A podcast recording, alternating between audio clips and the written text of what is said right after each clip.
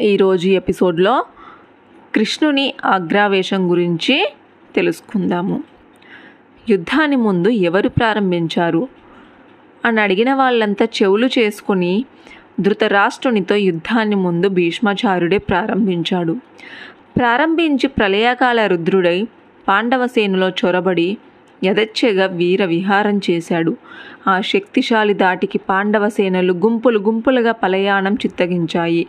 యుద్ధ భూమిలో ఎక్కడ పడితే అక్కడ కనిపించే తెగిపడిన శిరస్సులు విరిగిన ధనస్సులు శకలాలైన శకటాలు పతనమైన పథకాలను చూస్తే భీష్మునితో పాటు ప్రాణాంతకమనిపించాయి. అది గమనించారు అభిమన్యుడు. పాండవ సేనలను చేయెత్తి పిలిచి నేనున్నాను అని ధైర్యం పలికి శాంతనవుని మీద శర పరంపర ప్రయోగించాడు. భీష్మాభిమన్యుల యుద్ధము శివకేశవుల యుద్ధాన్ని తలపించింది. అభిమన్యునితో భీష్ముడు ఇలా ఓ పక్క పోరాడుతుంటే మరో పక్క నుండి అతని మీదకి సాత్యకి దృష్ట దుమ్యుడు కేకయ్యరాజులు విరాట మహారాజు అతని కొడుకు ఉత్తర కుమారులు ఒక కుమ్మడిగా దాడి ప్రారంభించాడు. అది చూసి శల్యుడు ఉత్తరుడిపైకి శక్తిని ప్రయోగించాడు. ఆ శక్తికి ఉత్తర కుమారులు వీర స్వర్గాన్ని అలంకరించాడు. భీష్ముని తొలి రోజు యుద్ధం అలా ముగిసింది అని చెప్పి ఆగాడు సంజయుడు. ఉత్తర కుమారులు చనిపోయారు. బాగుంది. తరువాత అని అడిగాడు ధృతరాష్ట్రుడు. యుద్ధంలో పాండవుల పక్షానికి చెందిన ఉత్తర కుమారులు మరణించడము ధృతరాష్ట్రునికి ఆనందంగా ఉంది. రెండో రోజు యుద్ధం ప్రారంభమైంది. చెప్పసాగాడు సంజయుడు. ఆ యుద్ధంలో కళింగగతి సహోదరుడు భానుమంతుణ్ణి భీముడు సంహరించాడు. తరువాత మూడో రోజు యుద్ధం ప్రారంభమైంది. ఆ రోజు యుద్ధంలో కౌరవ సేనలు ఒక చోటికి చేర్చి భీష్ముణ్ణి గరుడ వ్యూహం రూపొందించాడు. రూపొందించి ఆ వ్యూహానికి అగ్రభాగంలో ఉక్కుముక్కులా నిలిచారు. అలా నిలిచిన భీష్ముణ్ణి అర్జునుడు ఎదుర్కొన్నాడు.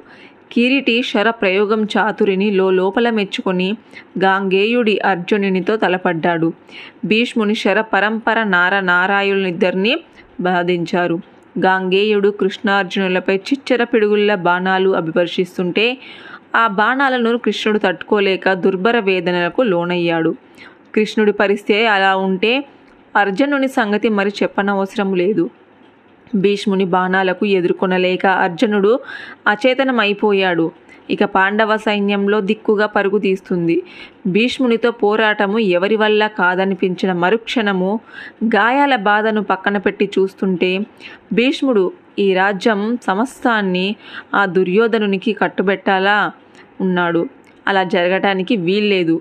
భీష్ముణ్ణి సంహరించి తీరాలి. ఆ తరువాత పదకొండు ఔక్షిహినాల కౌరవ సైన్యాన్ని కూడా నిర్మూలించి వారి సామ్రాజ్య లక్ష్మిని పాండవుల పరం చెయ్యకపోతే ధర్మము నిలబడదు. ధర్మం కోసము నేను కూడా ఈ యుద్ధం చేయక తప్పదు అనుకున్నాడు కృష్ణుడు. అలా అనుకున్న మరుక్షణము చక్ర యుద్ధాన్ని సంస్మరించి దానిని చేజెక్కించుకున్న రథము పైనుంచి భూతలి మీదికి లంఘీకరించాడు కృష్ణుడు చరణాఘాతానికి ధరణీతలము వణికిపోయింది. పెద్దగా సింహనాదం చేశాడు కృష్ణుడు. ఆ నాదానికి కౌరవ యోధులు చెవులు చిల్లులు పడ్డాయి. భీష్ముని తేరిపార చూశాడు కృష్ణుడు. తరువాత కురు పితామహ కాచుకో అన్నట్టుగా చక్ర యుద్ధాన్ని ప్రయోగించేందుకు సంసిద్ధుడయ్యాడు. కృష్ణుని అగ్రానికి అల్లనా నవ్వి జనార్దన నీతో యుద్ధము నాకు సకల శుభాలకు ప్రసాదిస్తుంది. ఆలస్యం చేయకు రా. నీతో యుద్ధం కన్నా నాకు మహాద్భాగ్యము లేదు అన్నాడు భీష్ముడు. అని యుద్ధానికి సన్నద్ధమవుతుండగా తేరుకున్న అర్జునుడు అది గమనించి కృష్ణుణ్ణి వారించాడు. ఏమిటిది బావా నీకెందుకింత కోపం అని అడిగాడు. ఈ తొందరపాటు నీకు న్యాయమా అని ప్రశ్నించాడు. నువ్వే ఇలా అలజడిపడి యుద్ధానికి సిద్ధమైతే మా శౌర్య ధైర్యులు బాహు పరాక్రమ ప్రతిష్టలు ఏం కావాలి? అని విన్నవించాడు. మాకు మా పరాక్రమాలకు అపకీర్తిని కలిగించని చేష్టలు తప్పు కాదా? చెప్పు అని చేతులు జోడించాడు. ప్రార్థనగా చూశాడు. ఆ చూపికి కృష్ణుడు సంశయాన్ని పాటించి చల్లబడి చక్రాయుధాన్ని చూశాడు. అది అదృశ్యమయ్యింది. నీ సహాయంతో ఈ కౌరవ సేనను ఒక్క నిమిషమే ఒక్క నిమిష కాలంలో నిర్మూలిస్తాను. రథం మీదకి రా అని అర్జునుడు కృష్ణుణ్ణి సహా రథాన్ని అధిరోహించి పాంచజన్యం పూరించి పాండవ యోధులను పురిగొల్పారు. కౌరవ భటులు కూడా భీకర నినాదాలతో పాండవుల ఔక్షహీనులతో తలపడ్డారు. కాసేపటికి దినకరుడు అస్తగిరి శిఖరం చేరుకోవటంతో ఆనాటి యుద్ధం ముగిసి మరునాడు నాలుగవ రోజు యుద్ధం ప్రారంభమైంది. ఈ యుద్ధంలో శల్య కుమారుణ్ణి దుష్టదున్యుడు కడతీర్చారు. అలాగే నీ కుమారులు సేనాపతి సుయేషణుడు జలసందనలను పద్నాలుగు మంది భీములు సంహరించాడు అని చెప్పి సంజయుడు ఆగాడు. తన కుమారుడు పద్నాలుగు పదనాలుగు మరణించారని తెలిపి ధృతరాష్ట్రుడు కళ్ళు చెమర్చుకున్నాడు. అతని కన్నీటి చెమ్మను చూసే సంజయుడు చెప్పాడు అతనికి ఆపాడు.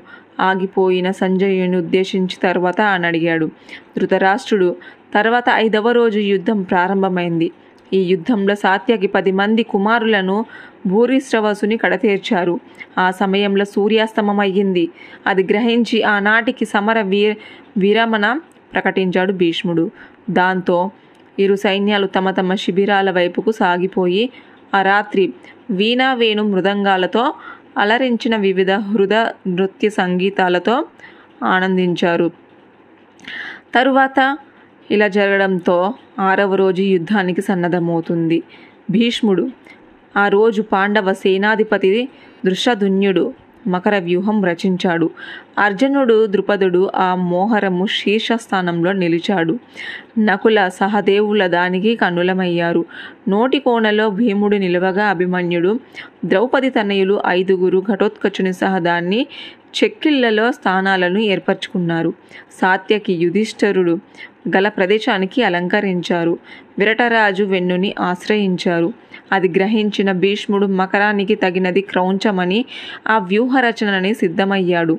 ద్రోణినితో కలిసి భీష్ముడు క్రౌంచ ముక్కున ప్రవేశించగా కృపాశ్వస్థమాలు దానికి నేత్రాలయ్యారు. కృతావర్మ శీర్షాస్థానం చేరుకోగా సుయోధనుడు దాని గలస్థానానికి చేరుకున్నాడు. భగదత్తుడు దాపు దాని వీపుని ఆశ్రమ ఆక్రమించుకున్నాడు. అలా వ్యూహ రచనలో ఉభయ పక్షాలు తలపడి ఘోర సంగ్రామాన్ని ప్రారంభించారు. ఏడవ రోజు దృష్టదుమ్యుడు చేతిలో దుర్యోధనుని ఓ రకంగా పరాజయం పాలై శకుని తోడ్పాటుతో ప్రాణాలు దక్కించుకున్నాడు.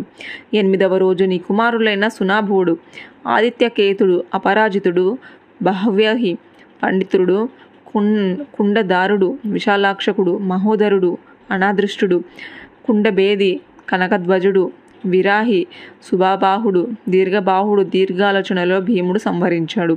చెప్పడానికి ఆపు అన్నట్టుగా చెయ్యెత్తి బాధగా తలదించుకున్నాడు ధృతరాష్ట్రుడు. సంజయుడు చెప్పడం ఆపాడు. ప్రతిజ్ఞ చేసినట్టుగానే తన కుమారులను భీముడు అక్కడే చంపాడని తట్టుకోలేక గుండెను చిక్కబట్టుకున్నట్టుగా వక్షస్థలం మీద చేత రుద్దుకుంటూ పాండవ పక్షంలో ఏ యోధుడు మరణించలేదా? అని అడిగాడు ధృతరాష్ట్రుడు. మరణించారు మహారాజా. పాండవ పక్షంలో అర్జునుని కుమారుడు ఇరావంతుడు మృతి చెందాడు. ఇరావంతుని రాక్షసుడు అలంబసుడు సంహరించాడు అని చెప్పాడు సంజయుడు. మరునాడు తొమ్మిదవ రోజు యుద్ధం ప్రారంభమయ్యింది. ఈ యుద్ధంలో అర్జునుడు ద్రోణాచార్యునితో తలపడ్డాడు. ఒక పక్క అర్జునుడు ఆచార్యునితో యుద్ధం చేస్తుంటే మరో పక్క భీష్ముడు మిగిలిన పాండు కుమారులను ఊపిరి సలపనివ్వక వారిని శస్త్రాలతో ముప్పు తిప్పలు పెట్టసాగారు. ఆ యోధగ్రని కుదటే నిలిచి పోరాటం ఎవరి తరము కాలేదు. భీష్ముడు ఇలాగే ముందు ముందు విజృంభించిన పక్షంలో పాండవులకు పరాజయం తప్పదని తేలిపోయింది. దాంతో ధర్మరాజు శ్రీకృష్ణుడు ఆలోచనలో పడ్డారు. భీష్ముని వధోపాయం తెలుసుకోదలిచారు ఆ ఉపాయం స్వయంగా పితామహుని నోటి వెంటే వినాలనుకున్నాడు. అనుకొని భీష్ముని కలిసేందుకు ఆ రాత్రి వేళ తమ్ముళ్ళతో పాటు రహస్యంగా అతని మందిరంలోకి శ్రీకృష్ణుడు ఆజ్ఞ మేరకు ప్రవేశించాడు ధర్మరాజు. వారిని ఆదర దృష్టితో చూసి ఎందుకు వీరంతా ఇలా విచ్చేశారు? నా గురించి మీరేదేమైనా ఆశిస్తున్నారా? ఆశిస్తే అదేమిటో చెప్పండి. అది ఎంతటి కష్టతరమైన అనుగ్రహించగలను అన్నాడు భీష్ముడు. తర్వాయి భాగం నెక్స్ట్ ఎపిసోడ్లో తెలుసుకుందాము.